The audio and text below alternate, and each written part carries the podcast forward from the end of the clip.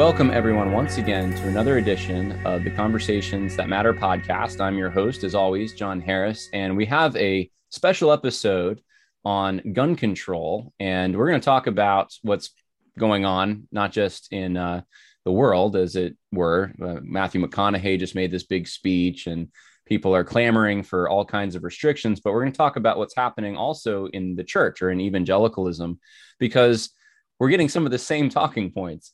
And so, um, to help me discuss this, though, I've asked two people that I respect greatly. Uh, first of all, we have Pastor Cary Gordon. He's a pastor at Cornerstone World Outreach. Uh, he is also the uh, producer of Enemies Within the Church.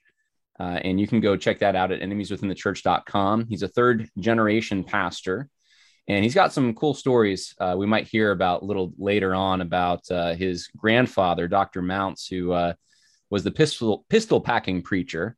Uh, yeah. And uh, Pastor Cary Gordon also packs when he's preaching, which not a lot of pastors do. Um, and then we have Mike Dolan. Mike Dolan was 36 years active as a commander, uh, or sorry, as a police officer, and then he became a commander in special operations, an assistant security um, director in Colorado at some of the largest campuses there, and then also he's done uh, grade school security. And so, uh, both of you, thank you so much for joining me, and it is an honor. It's an honor to be here. Thank you. Amen. Likewise. Well, I want to start with you, uh, Pastor Cary Gordon. Uh, just kind of an open-ended question here. Uh, you've seen some of, I think, what's going on, or at least this. Uh, you're familiar with the reaction when there's a school shooting that the media uh, tends to focus on. Um, what, what are your just general thoughts? What do you think is being left out of the discussion, and what do you wish was uh, Christians would be focusing on more than just the current um, restri- clamoring for restrictions and all these kinds of things?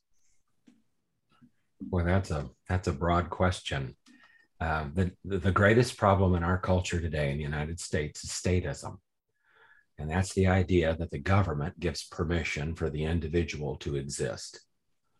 And somebody might hear me say that and think, well, what's wrong with the government gives permission for us for how fast we can drive, and the government gives permission for you know how we can do business contracts. And and that's exactly my point. They, they don't understand the nature of the universe that we live in.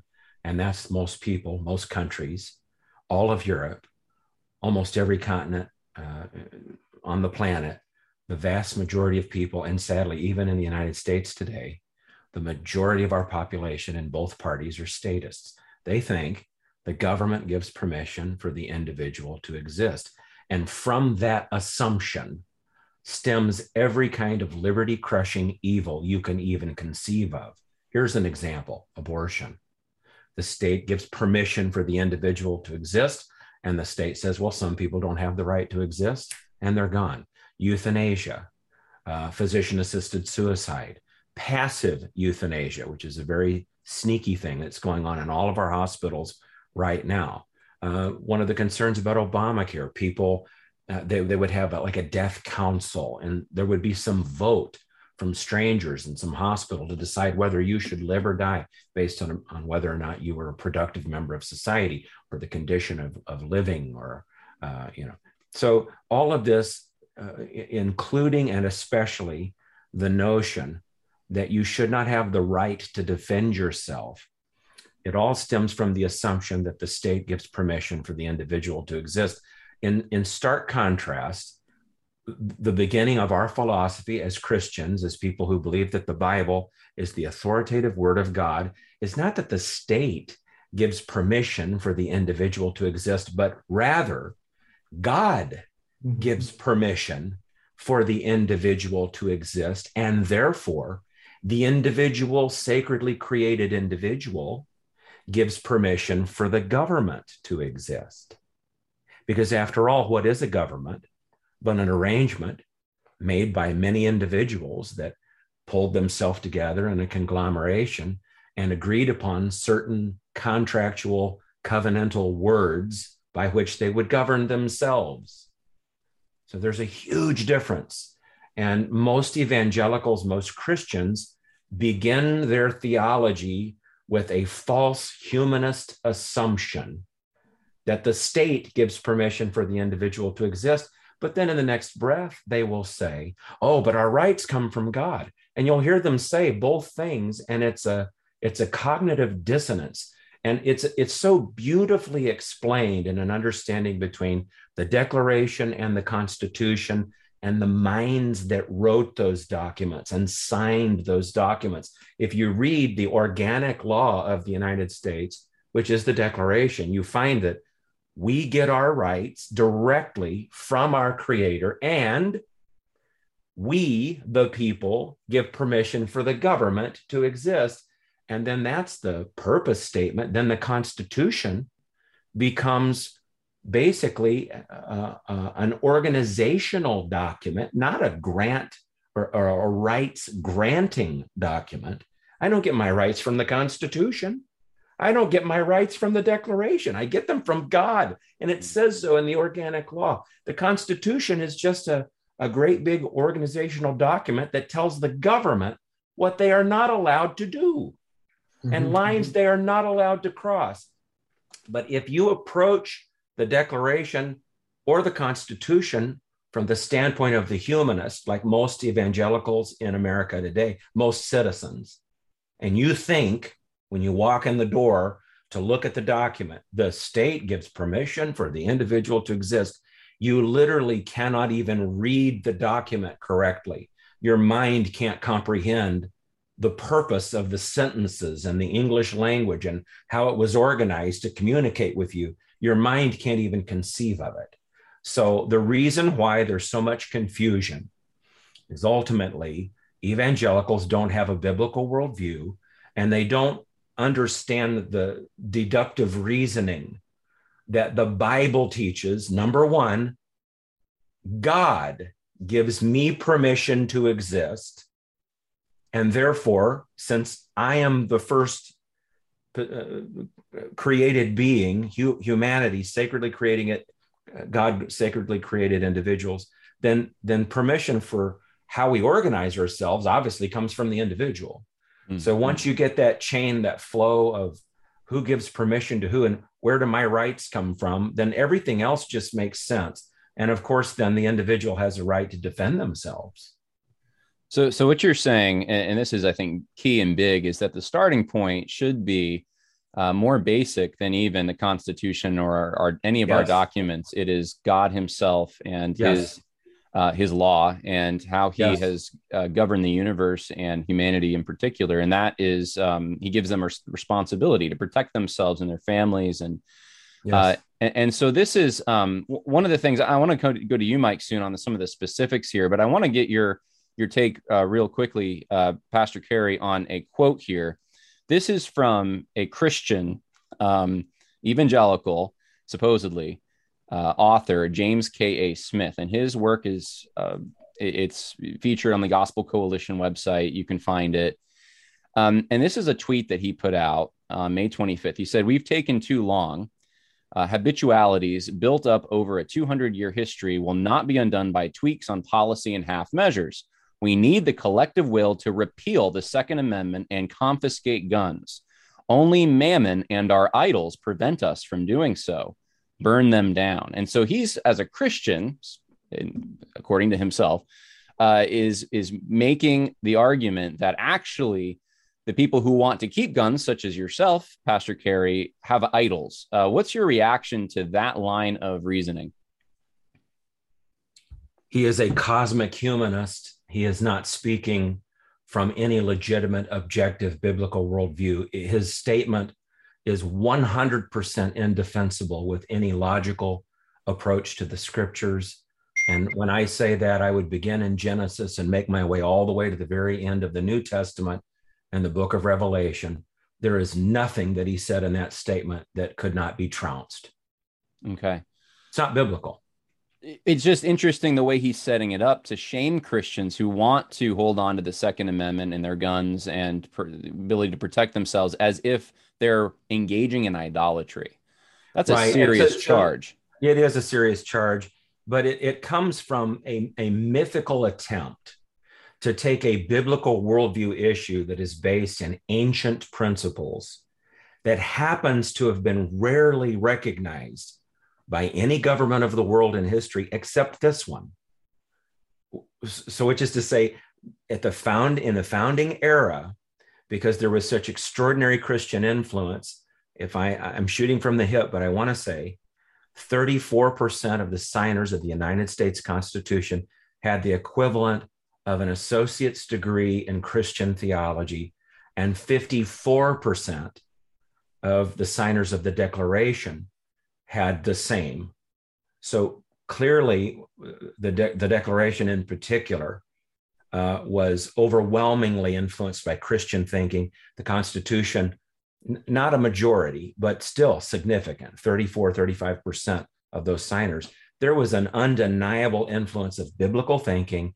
And so our country, shining among the nations of history, recognized a biblical principle that the individual household, the individual man, the head of that household, chiefly, has a tremendous responsibility that comes directly from his creator to provide proper uh, provision for the family he creates with his wife within the confines of holy matrimony. The case law for this begins in Exodus chapter 22, verses 2 and 3. But the principle of the purpose of civil government is introduced as early as Genesis chapter 9. So the first book of the Bible introduces the, the need for civil government, which is an expression that comes from sacredly created individuals, not the other way around. The state didn't create us. And then, secondly, the case law for the importance of self defense is laid out in the second book of the Bible in uh, Exodus 22, verses 2 and 3. So, um, nothing that this gentleman has said is anything but statism. Mm-hmm. It is that cognitive dissonance that says, well, our rights come from God, which I imagine you could probably get him to say that. But in the next breath, he obviously believes that the state gives permission for the individual to exist. And there's so many things that you could point out, like, for example, in the case law of Exodus 22, 2 and 3, it deals specifically with what, are, what am I supposed to do when someone breaks into my house in the nighttime to potentially do bodily harm to me, my wife, my children, or to try to steal things in the process, maybe after killing us. What am I supposed to do? Well, the Bible says that a violent defense is not an act of murder, but in fact, it is the appropriate response. And that's right there in that verse. Mm-hmm. It's in the case law of God's law. So if I kill someone who breaks into my house at night because they broke in and scared me and made us vulnerable, uh, the law of God says, I, I am not guilty for shedding his blood. Now, isn't it interesting? It doesn't deal with what weapon I use, doesn't seem to care. The Bible has no emphasis at all on the, it doesn't distinguish, well, you can use a club that's 19 inches long, but you can't lose, use a club that's 20 inches long. And it doesn't get into how long a sword can be or short, or if it could have two edges, or if I could use a mallet or a, a, a you know a, some strange object the, the, the scriptures and divine case law says nothing about the weapon because it's dealing with the issue. The assumption is it's my responsibility to defend my family. And let me just throw this out. In our culture, which is statist, we almost always refer to police officers and firemen and other you know, law enforcement type individuals as first responders. And I think that that's misleading too. And it stems from our statist view. The first responder and every act uh, of a, of a criminal attack really is the individual being attacked. You can respond by covering your eyes and letting them beat you up, or you might respond by defending yourself. But the real first responder is the individual citizen that's uh, the, the, the victim of a crime. And by nature of the laws of physics, generally speaking, the second responder, we hope, is law enforcement but there's usually a delay and it takes some time for them to get there. I was just speaking with a friend of mine who's a minister, and his house, someone was breaking into his house uh, years ago, I think in the state of South, South Carolina, and he called the police and they didn't get there for 45 minutes. Wow. Yeah. Wow. So but, that's not a fir- the first responder is the homeowner. Yeah. Um, well, yeah. Thank you for that, and I think that's common sense. But it, you're really diving into this paradigm difference yes. with you know if someone's a yeah. statist basically for the audience that means that they worship government instead of god. They put government in the place of god for many things. And um and, and so uh, they're going to come up with different solutions. And i want to talk to you um i guess second responder uh mike. Um i, I want to get into some of the specifics because um i, I want to start here. I, I was talking to my wife's grandfather yesterday evening and, you know, he told me that, and he's in his 80s. He said that when he goes, when I was a kid, we would bring our shotguns to school with us because we might go hunting, you know, and during hunting season on the way home. And we would just stack them in the back. We, we they the only restriction was you got to make sure you unload them when you walk into the schoolhouse, one room schoolhouse in the middle of the woods. And this is New York, by the way. This isn't Alabama. This is New York. And we're only, you know, six decades removed from this. And we have a million restrictions. Maybe you can go into some of those. And we still get these situations coming up uh, that didn't seem to exist, at least on in the same ways that they exist now. Uh, back when my wife's grandfather was a child, where there's mass shootings, there's mass killings, and and so we no one wants that. No christian wants people to die needlessly like this. This is horrific. This is evil right? But the um, solutions that are com- that being brought up to me uh, seem and I, I want to get your take obviously but they they seem like they are missing the mark here. Um, one of the big ones being talked about right now is red flag laws. And I was hoping maybe you can shed some light on what a red flag law is, and then maybe expand on whether or not this would help in a school security situation. And, maybe you could apprise us also, uh, Mike, on you know what what what is it like in a school security setting? What are the potential dangers? Maybe what, what's being left out of the discussion that you would like to hear more of? That's a mouthful. Yeah, it's a mouthful, uh, and there's a lot there. Uh, first off, uh, thanks for having me. Uh, uh, and my heart goes out to the victims, um, as I'm sure uh, you too as well pray for the family's recovery. Uh, I'm angry at uh, the response, at the law enforcement response. I'm angry at the school's response. Uh, and, uh, and I'm angry at our political response. I think it's all three of them are inexcusable. Yeah. But uh, perhaps we'll get into that. Maybe not. We'll run out of time. Let me go to the red flag law. The red flag law basically says that uh, a couple people are going to determine that uh, Mike Dolan is for some reason mentally unstable, and therefore we're going to raise the red flag. Uh, we're going to authorize the government to go to Mike Dolan's house and take his guns in case Mike Dolan does something terrible. Of course, the problem with that, it may be well intended. Problem with that is who's making that decision? Uh, is my ex-wife the reporter?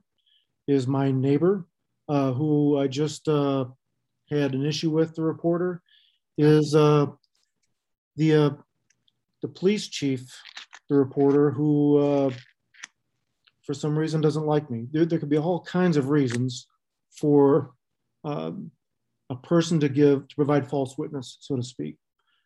Now, certainly there are some people who we need to raise the red flag on and say this guy is loony. Um, but uh, to give a blanket authorization for government to come in and say, red flag, take away Mike Dolan's uh, ability to protect himself in his house, etc. It's a uh, it's overly broad in my view. We need to come up with a, a different way to uh, to determine if you need to raise the red flag on Mike Dolan. Uh, and the red flag law doesn't appear to have any boundaries. Uh, any two people can present the case to the judge uh, and the judge can uh, just arbitrarily say, okay, it's time to take Mike Dolan's gun. Uh, and of course, you think about the, the consequences of that. You come to Mike Dolan's house and take my gun, we're going to have a problem because Mike Dolan is not, you don't raise the red, red flag on me. I don't need the red flag. I'm perfectly fine. And we may well have a serious problem at, at the door as you come and try to take my guns.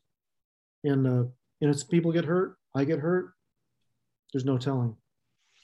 And, and this would be with at the federal or the state level. I'm assuming that they're. All right, I can tell you in Colorado, they tried to, everyone's trying to pass this at the state level Okay. that I'm aware of.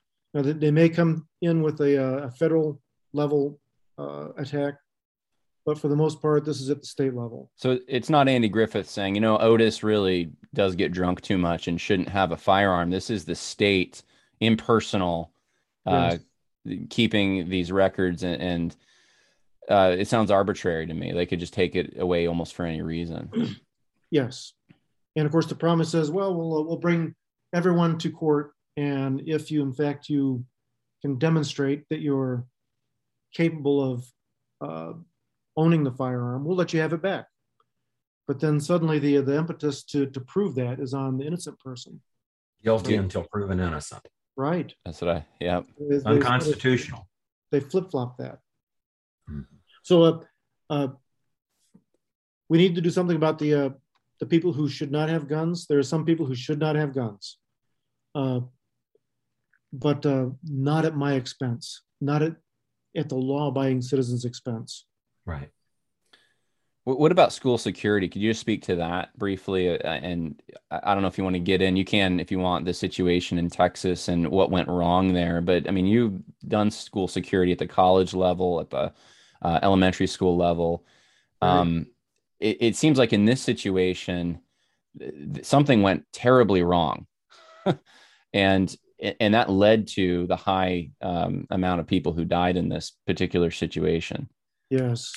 Uh, ever since uh, uh, Columbine, uh, the entire model, the, the paradigm has shifted completely.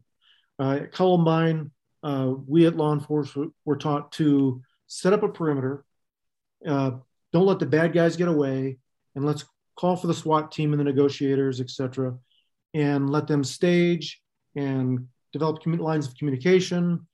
In the meantime, of course, they're blowing up classrooms and they're shooting and and kids are dying and uh, we didn't plan well for that law enforcement. Schools didn't plan well for that but uh, to their to their defense we'd never faced anything like that before. That was the first time. But since columbine everything changed. Uh, and what we have done is we we've determined that uh, there needs to be two two prone or two levels of attacks one is from the school side, and the other is from law enforcement response side. Uh, the school side, we we focus on hardening the target. You've heard a lot about uh, funneling everybody through that one front door. Uh, generally, it's bulletproof. You have the cameras and you have the uh, intercoms, and you can see good guy, bad guy. Is it is it mom? Is uh, is the person visiting armed? The the obvious stuff, and then you allow them access. And of course, the entire rest of the perimeter of the school is hardened one way in one way out for the general public that is. Obviously uh, the the teachers uh, and staff they they have access via the back door as in this case you saw the teacher come in the back door. Uh, it was reported that she left it propped open uh, honestly at, uh, at both the college and the high school and the middle school the grade school levels. I've seen teachers do that all the time. And of course you know we come right behind them we close the door and it's locked uh, but that wasn't the case this time. This time we had a maintenance issue. And I've seen this often at all levels. Uh, the, uh, the lower door is supposed to automatically close and lock behind the person, the teacher. She says she, in the video, I'm told, shows that she did close and, and slam the door closed. It didn't lock. Uh, that's how the bad guy got in. Hmm. But there are a couple other uh, things that, the, that uh, the progressive schools are doing. Uh, every school has a fire alarm, and we're not afraid to put a fire alarm within every kid's reach. Some of the more progressive schools are putting an alarm button for automatic lockdown. So, for instance, in this case, where the teacher saw a full 15 minutes before police showed up, uh, bad guy in a parking lot with an AR-15 shooting, all she has to do is push the button. School automatically goes into lockdown. Everyone's prepared, uh, and they can go through their drills and procedures, etc getting ready. Uh, another thing the schools are doing, the school and the police partnerships are doing, whenever there's any kind of a potential for violence within, say, a one mile perimeter of the school, schools automatically go into lockdown. And they do so because the dispatchers are on alert and the dispatchers for the police say, uh, uh, Golden Gate High School, we got a violent uh, activity in your area, go into lockdown. And the third thing the schools are doing is they operate in perpetual lockdown. Every time the child goes to class, the doors are locked. It's that simple. You want to go to the bathroom, uh, the bathrooms are contained within, generally contained within the classrooms themselves. There's no need. The only time that you have the, the children in the hallways is when they're going from lunch to the classroom or in the, the high school from, from classroom to classroom. That's only between classes. So the schools are in perpetual lockdown. Uh, lastly, uh, some of the more progressive school and police agencies, they're sharing uh, access to video cameras. They're sharing access to uh, pro, uh, programmable locks so that when, in this case, the police show up, they can say, unlock room number 112, that's where the bad guy is. And remotely, somebody on uh, behind a computer screen pushes a button, chink, and we have access, right? We don't have to hunt down the, jan- the janitor who's hiding because he's afraid he's, he or she's going to get killed. We have access to the room. Those, those are some of, some of the more progressive things that schools are doing. What really should have been done in the, uh, many of these could have been done in this case. Gotcha. So, so there are some practical things that would help in in some of these situations. Yes. Um, I, I, now, some of the things that are being proposed on a national level, though, are uh, in addition to red flag laws, are giving the government more power uh, over mental health. To and, and I, I, don't know exactly what the specifics of that are going to look like. I'm not sure if there are uh, plan. I'm sure there are somewhere, but I haven't seen uh, a plan yet that's um, specifically going to target mental health. But it, it seems similar to the red flag laws in that the state is going to have a list, and they're they're going to put more resources into this. And uh, but but now you're putting the state into they're stepping into this area that can affect everyone. They can determine that your mental health perhaps uh, potentially is not what it should be, and therefore you lose certain privileges, perhaps. Um, I'm spitballing on that, but I want to get your your take. Um, and the other thing, of course, is just uh, restricting assault rifles. These are the two big things. You know, we get well, we just got to take care of assault rifles, and then we'll be fine. Or well, we if we do more, put more resources into mental health and police, that will will be fine. Um, I want to set this up by reading a tweet from Danny Akin, president of Southeastern Baptist Theological Seminary and he is uh, that's actually the seminary I went to school at. He's a Southern Baptist. He says this: "I'm a convictional conservative." Who has voted a straight Republican ticket since I voted in 1976, having made that clear, it is time to pass some common sense gun control laws that respect the Second Amendment and protect our children. In fact, it should have already happened. Now, that's vague, but that's the kind of thing we're getting all over the Christian world. Is vague. We, the government needs to do something. What that something is, we don't really know, but these are the options that are being presented. So, um, Pastor Cary, I, would like to hear maybe from you first uh, about these two proposals. Uh, one, assault rifles, you know, uh, quote unquote, whatever that is, uh, restricting those or making them illegal. And then two, giving the government more control over mental health.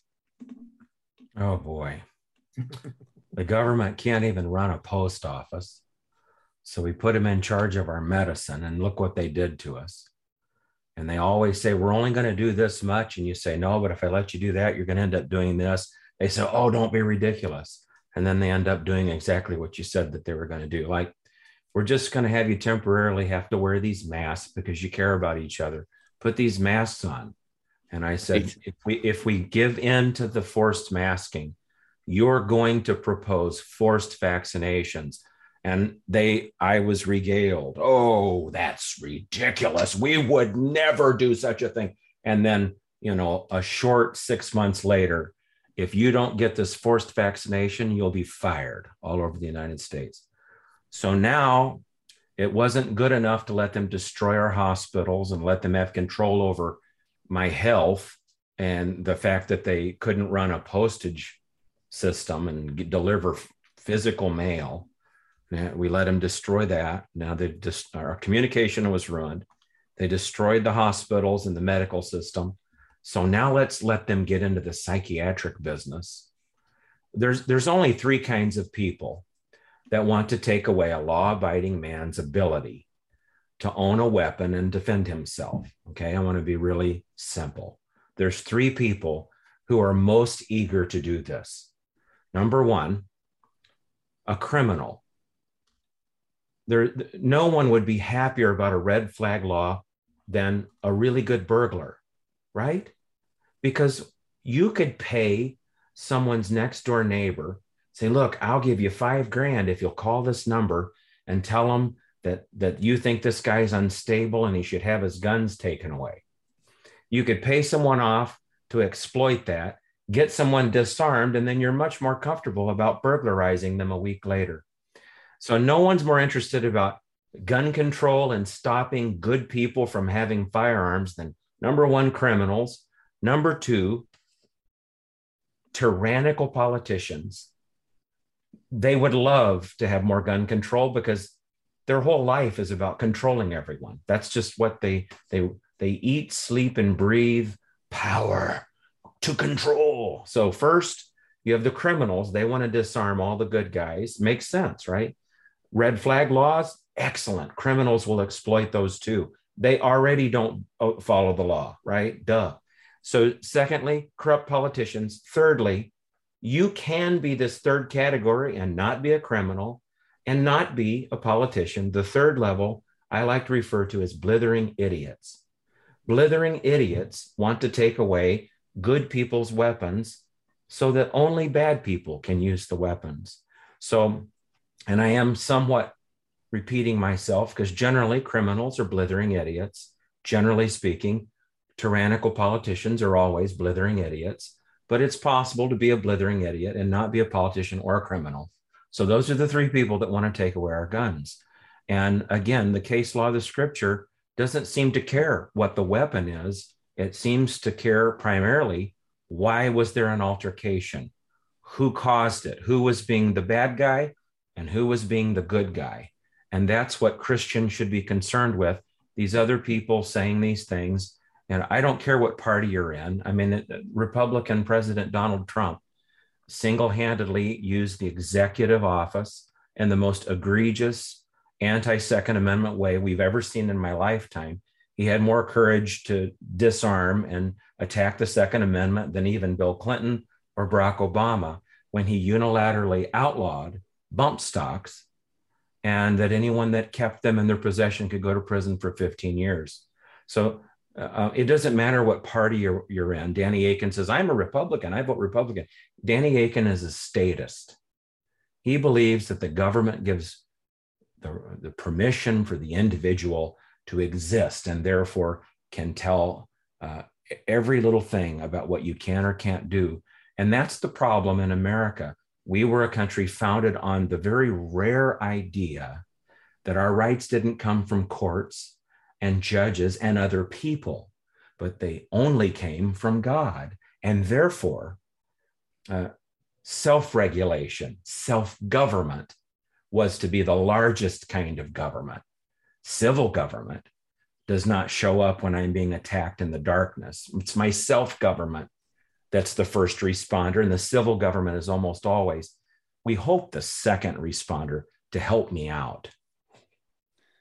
Yeah. It, so starting points again, they're so fundamental to this whole discussion. Uh, I, what about this idea? And I, have heard some um, more conservative voices say, why don't we just arm the teachers? Uh, what do you think about that, uh, Mike? Is that a practical uh, solution to this whole thing that maybe teachers should be armed as well. Um, or or is that just unrealistic? Why not? I mean if you have a teacher who's qualified who's trained uh, who is a i mean i, I certainly wouldn't give uh, a firearm to somebody who didn't want to have one. But why uh, why not give the teacher the weapon? What i would not do is let the have open carry in the schools I certainly uh, wouldn't want anybody uh, having the, the guns uh, on their hip or slung around the, the shoulder. But uh, why not have them or the janitor or the, I don't have an issue with that as long as long as they have the training. There are, uh, there are only, used to be only two places I would never go without a gun. And one was a school and one was a church because the two have been such targets for so long. Uh, I think uh, I would be a fool if I went to either place without a gun. Of course, since I'm a police officer, I can take my gun into the school. And yeah. but because you're not police officers, you have to you will generally read the sign and say, I'll leave my gun in the car, and now suddenly you're you're so vulnerable. You know, when I was at Southeastern uh, in seminary, that was one of the things that made me nervous. That you know, I was living um, just off campus, but it was it was a campus owned housing, and they told me I could not have my guns in the vehicle, which was on a public road. I could not have them, of course, in the anywhere on the school premises, uh, even if the they were separated from the ammunition. And uh, th- there was I had to find someone else that could keep my guns. And then when I went to Liberty University, their policies were different. They encouraged students, not just teachers, but students, to get their concealed carry and bring it to, to school. And, and the whole idea was that if there's going to be a shooting, that person's not going to get far because there's probably going to be a couple armed people in each class. And we, you know, I remember feeling unsafe at Southeastern because I thought mm-hmm. there, there are no guns here. This is if someone walks in, we're sitting ducks. Um, and, and Liberty, I, I, felt so safe. And, and some people have the opposite reaction to that. They think, oh my goodness, there's guns everywhere in here. That that's a horrible thing to have in a school or a church. Um, Mike, you you carry a gun. Pastor Cary, you carry a gun when you're preaching. Uh, I mean, I, am assuming the answer is obvious, but why, you want to explain that to people? Why do you carry a gun while you're in the pulpit of all places? The oh, sorry, Mike, Mike, you want to jump in first? Yeah, if you don't mind, uh, yeah, please do. leverage that point. I guarantee you, Danny Akins is surrounded by a person with a gun.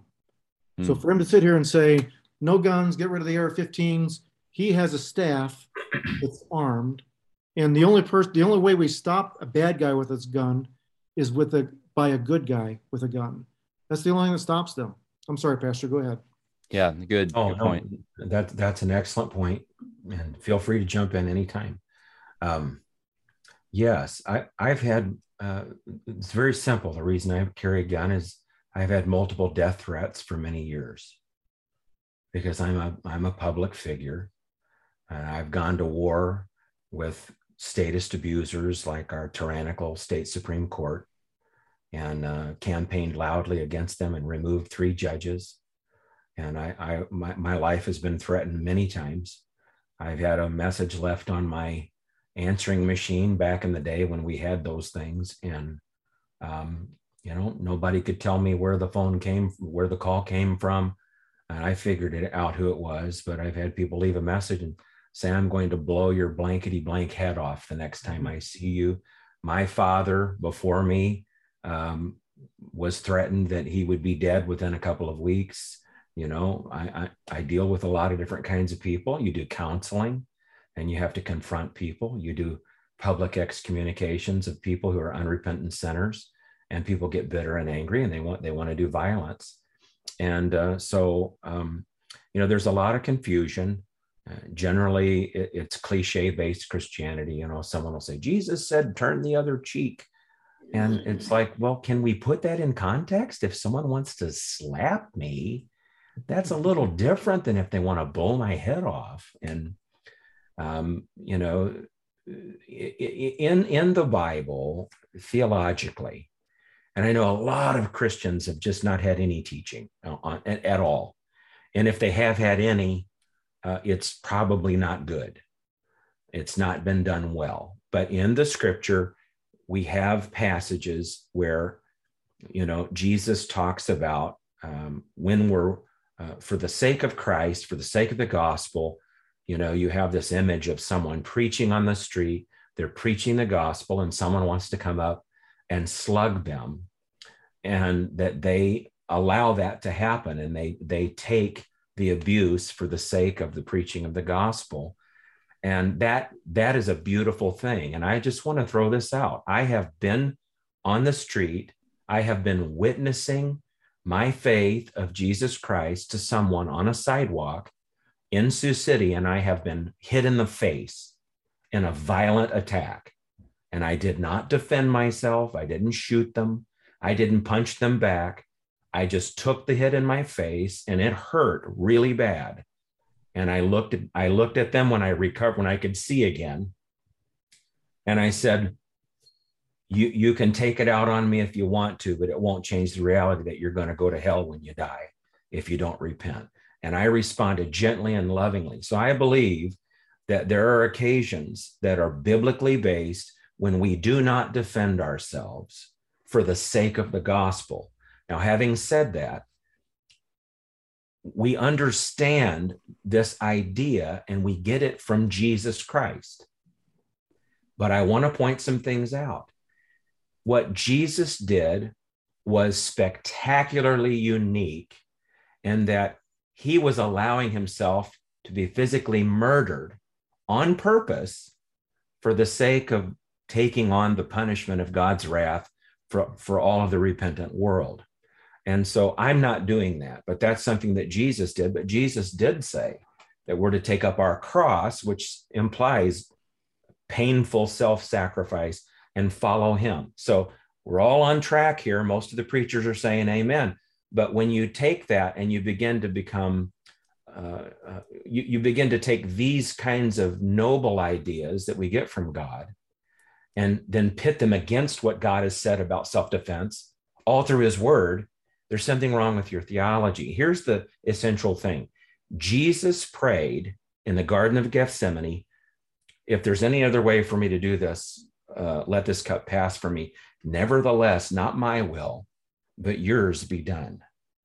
And so we learn from this if we are to not defend ourselves for the sake of the gospel, for a higher call and a duty of sharing our faith, for example, if that's the sole reason someone wants to hit me in the face, is because I just told them the truth of the gospel, I'm not to defend myself. And that is still that is something that's decided between me and god within the confines of my will and self-government where i consciously uh, walk into the situation say not my will but yours be done. I am going to share my faith. And if they if they want to violently uh, beat me up and even kill me i'll lay my life down for the cross. Uh, but i want to draw attention to something else that happened. Um, you know how, how, Peter pulled his sword out and whacked someone's ear off when they came to get Jesus, and and so you, first of all you have to deal with the fact Jesus knew that he had a sword, and earlier if you read the text Jesus told him to get a sword, so you have all that dynamic going on, and here's the thing, at one point you know they're arguing and saying well Lord we don't want you to do this we're not going to let you die, and Jesus says, Do you not realize I have the authority? I could call down legions of angels in my defense. And I always think it's fascinating. People miss this. When Jesus chose to suffer without defending himself violently, he made it clear he had the legal right and the moral right. If he wanted to, he could have defended himself violently with legions of angels. So, this is an interesting thing because it brings you back to the not my will, but yours be done issue. So, when we approach the gospel, there's not this one size fits all, you know, and, and I, I don't want to pick on them, but like the Amish or the Mennonites who just take this vow that we'll never fight back on, you can just beat us up, we'll be the doormats of the earth. That's not what the Bible has ever taught us. So there are times when you should not defend yourself specifically for the gospel, but generally speaking, the Christian faith, the entirety of the scripture tells us very clearly that the head of a household has an absolute obligation to not only defend himself, but to defend his entire family. And that's all through the Bible. And I would say it is an unusual and rare situation where a Christian, compelled by faith and the scripture, would not defend themselves. I've done that. That is something we should all understand. But I think what we're doing is the tail is wagging the dog when this issue of not defending myself for the gospel is just spread across life in general. And, and when Jesus said, for example, turn the other cheek, this was not his advice to the fallen world for fighting crime. And I think that's what happens. You have Roman Catholics that are just absolutely clutching their pearls and upset that there's a death penalty. Well, the death penalty came from the from the Bible. Right. Right. Yeah. Does that no, that, sense? Yeah, good word. And you're making helpful distinctions, which I think Christians who want to think clearly about this need to make. They need to be able to separate individual responsibility with government responsibility. They need to be able to see what does the law say versus what's uh, expedient or you know what's uh, permissible in certain cir- circumstances. So um, let me let me say this, John, because I yeah. think this is a faster way to answer your question. I can choose between me and God to become a martyr for the cause of Jesus Christ, but I can't make the choice for you to become a martyr. Mm. And so when you come to my church, uh, I may die for the gospel someday. Someone may get me.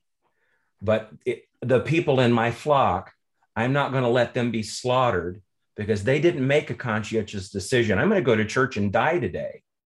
You know, I may do that. I may have death threats that I don't tell anybody about. And I make a conscientious decision. I'm going to go ahead and preach today, even though they threaten to kill me. I'm not going to tell anybody. And if they kill me, I'm going to go be with Jesus.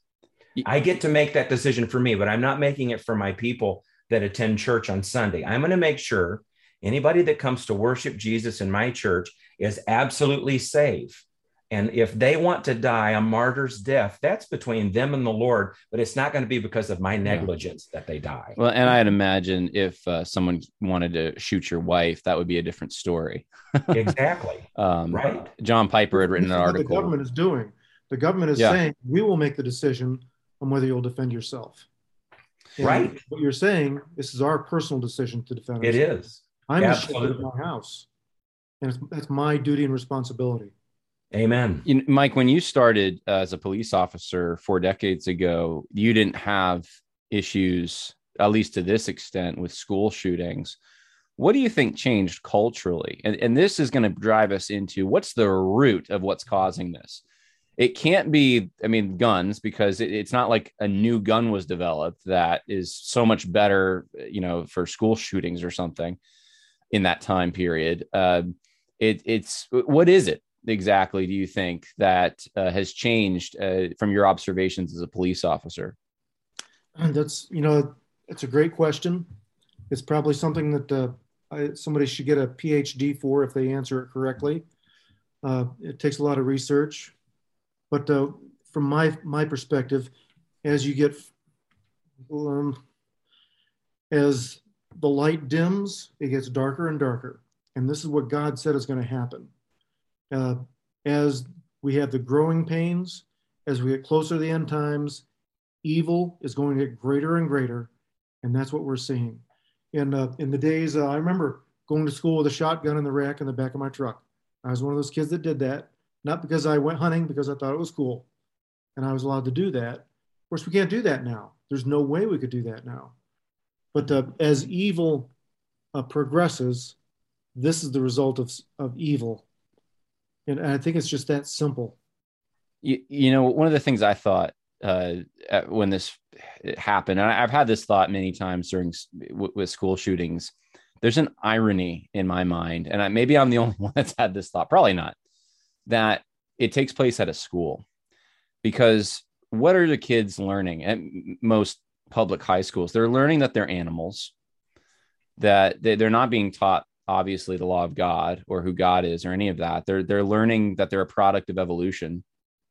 And this has been going on obviously for a long time, but I, I wonder whether or not we're feeling the effects of it more now because what's the incentive? If there is no divine rewards and punishments after death, if there's no law that's going to actually judge us, if we make our own law and we can even determine our own gender now, apparently, based on our own whim. We're the creators of our own universe, and we're really just all animals anyway. Why not do something evil like that? Because you know the con- and mm-hmm. you see what I'm getting at is maybe there's a problem with what's being taught at some of these places that's sure. leading to this, or at least not uh, you know putting up a barrier against it. And when we first began with the school shootings, it generally was in the high schools. And yeah, but as you look at evil, evil wants to uh, attack the innocent. And who's more innocent than now the grade school? Yes. Right. right. When you go to the high school, those kids have learned, we've taught them uh, run, hide, fight. And if you get caught with a in the room with the bad guy, you fight like your life depends on it because it does depend on it. And we're seeing that these high schoolers are fighting, and uh, they're taking on the, the shooter. Uh, we saw that in one of the schools here, a STEM school here in Colorado. He stopped the shooter uh, by fighting. But the kids in the grade school, they can't fight, right? You've got a teacher, mm-hmm. an unarmed teacher, and they're the they're the innocent, and the evil wants to prey. The more innocent, uh, I don't know, the more they get out of it. I'm sure yeah. there's something theological about that. It's so twisted. These are precious little children that uh, uh, it, it's sick. I mean, it, it's just there's no words mm-hmm. um, when when you see this devastation. But it, it's in these emotionally vulnerable times that statists, as you said, Pastor Cary, see an opportunity to prey on our emotions. Yes, they exploit every tragedy for mm-hmm. the purpose of enlarging the strength of the government and diminishing the the liberty of the individual, and it is demonic. Yeah. Amen. Well, um, I, I don't know if there's any closing thoughts uh, you you either of you have. Put, feel free, please, uh, if you have anything that you feel like I left out that you want to say to Christians who might be listening to this. Well, I think I would say this: uh, there there is a when you say the word Philistine to a biblically literate person, it conjures very negative things for a reason. The Philistines were legendary villains in the Bible. They were wicked, evil, vile, barbaric people. And it is interesting to me, and it is deliberately written in 1 Samuel 13, 19 through 22. And I'll say it again 1 Samuel 13, verses 19 through 22. And I'm not going to read the whole text, but this quote I think you'll find interesting. It says, Not even a blacksmith could be found in the whole land of the nation of Israel because the Philistines had said, otherwise the Hebrews will make swords and spears. And so when you are for gun control and the, the, the oppression of a nation to prohibit good people from having access to weapons, you think just like a villainous Philistine. And I would say we've got a lot of evangelicals spewing hogwash in the media because they want to curry favor with all kinds of poor people who don't think biblically. Mm. And they are just modern Philistines to me. That is an interesting point, and I had not heard that one before. Uh, and it, wow, yeah, I'm gonna have to look that up. Um, Mike, any closing thoughts from you? Uh, mine is just a it's so simple. Who do you trust to protect you? The government? Look what happened in uvalde. Do you trust the government? Do you trust is that police officer really going to charge and take a bullet? I hope so but you don't know. And uh, in uvalde texas we learned that they would not. Who do you yeah. trust to protect you? I'm the shepherd of my house. And i know that i'll fight and die for my house. And uh, so yeah, thank you so much. Thank thank you, Mike. Thank you, uh, Pastor Cary. Uh, if you want to hear more from uh, Mike and Pastor Cary, you can go get Enemies Within the Church. It's not on gun control, but it is on socialism. how's how's that going? Real quick, uh, Pastor Cary. How, how how's the response? It's going wonderfully. I get letters almost almost every day from all over the country, sometimes foreign countries, thanking us for that film and saying how much it meant to them uh, just spoke with a minister out randomly uh, right before I came on your show, uh, saying, "How can, I want to get a group license and show this to my whole church?" And then I just found out a couple of nights ago that we got a report back that uh, some church somewhere had just watched it and sent a letter and said their whole congregation rose to their feet and gave a standing ovation at the end of the film wow. because they were so thankful for it. So I'm I'm just humbled by it. I'm thankful for it. I I think it's helping people all over the country. And if you haven't seen it, enemieswithinthechurch.com. In fact, you can see all three of us in that film. That's true. I'm yeah, I'm in it a couple times. Yeah. Uh, it may be a good thing if you're Southern Baptist with the convention next week. Uh, there's a mm. lot of Southern Baptist stuff in that, and uh, yes. it, will definitely be eye opening. And I and I've heard some of those same things as well. That uh, people who are kind of um, you know sit, sitting sitting in the bleachers, not really understanding everything. That that movie was the gateway for them to start realizing what's happening in their denomination. So. Um, hey, God bless both of you. Thank you so much for your time, uh, and I, I, appreciate it so much. Looking forward to uh, when, whenever we can talk and connect next time. God bless. God bless you. Thank you. Yeah.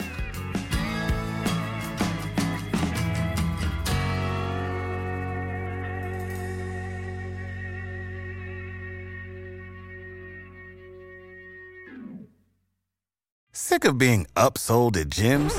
My guy, you're currently a base member. For $90 more, I can upgrade you to our Shred membership. For 130 more, you'll be a Swole member. And for just $300 more, you'll reach Sweat Platinum.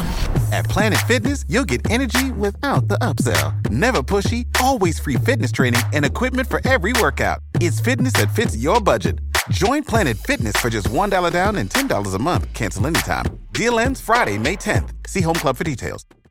When you need mealtime inspiration, it's worth shopping Kroger, where you'll find over 30,000 mouthwatering choices that excite your inner foodie. And no matter what tasty choice you make, you'll enjoy our everyday low prices, plus extra ways to save, like digital coupons worth over $600 each week. You can also save up to $1 off per gallon at the pump with fuel points. More savings and more inspiring flavors make shopping Kroger worth it every time. Kroger, fresh for everyone. Fuel restrictions apply.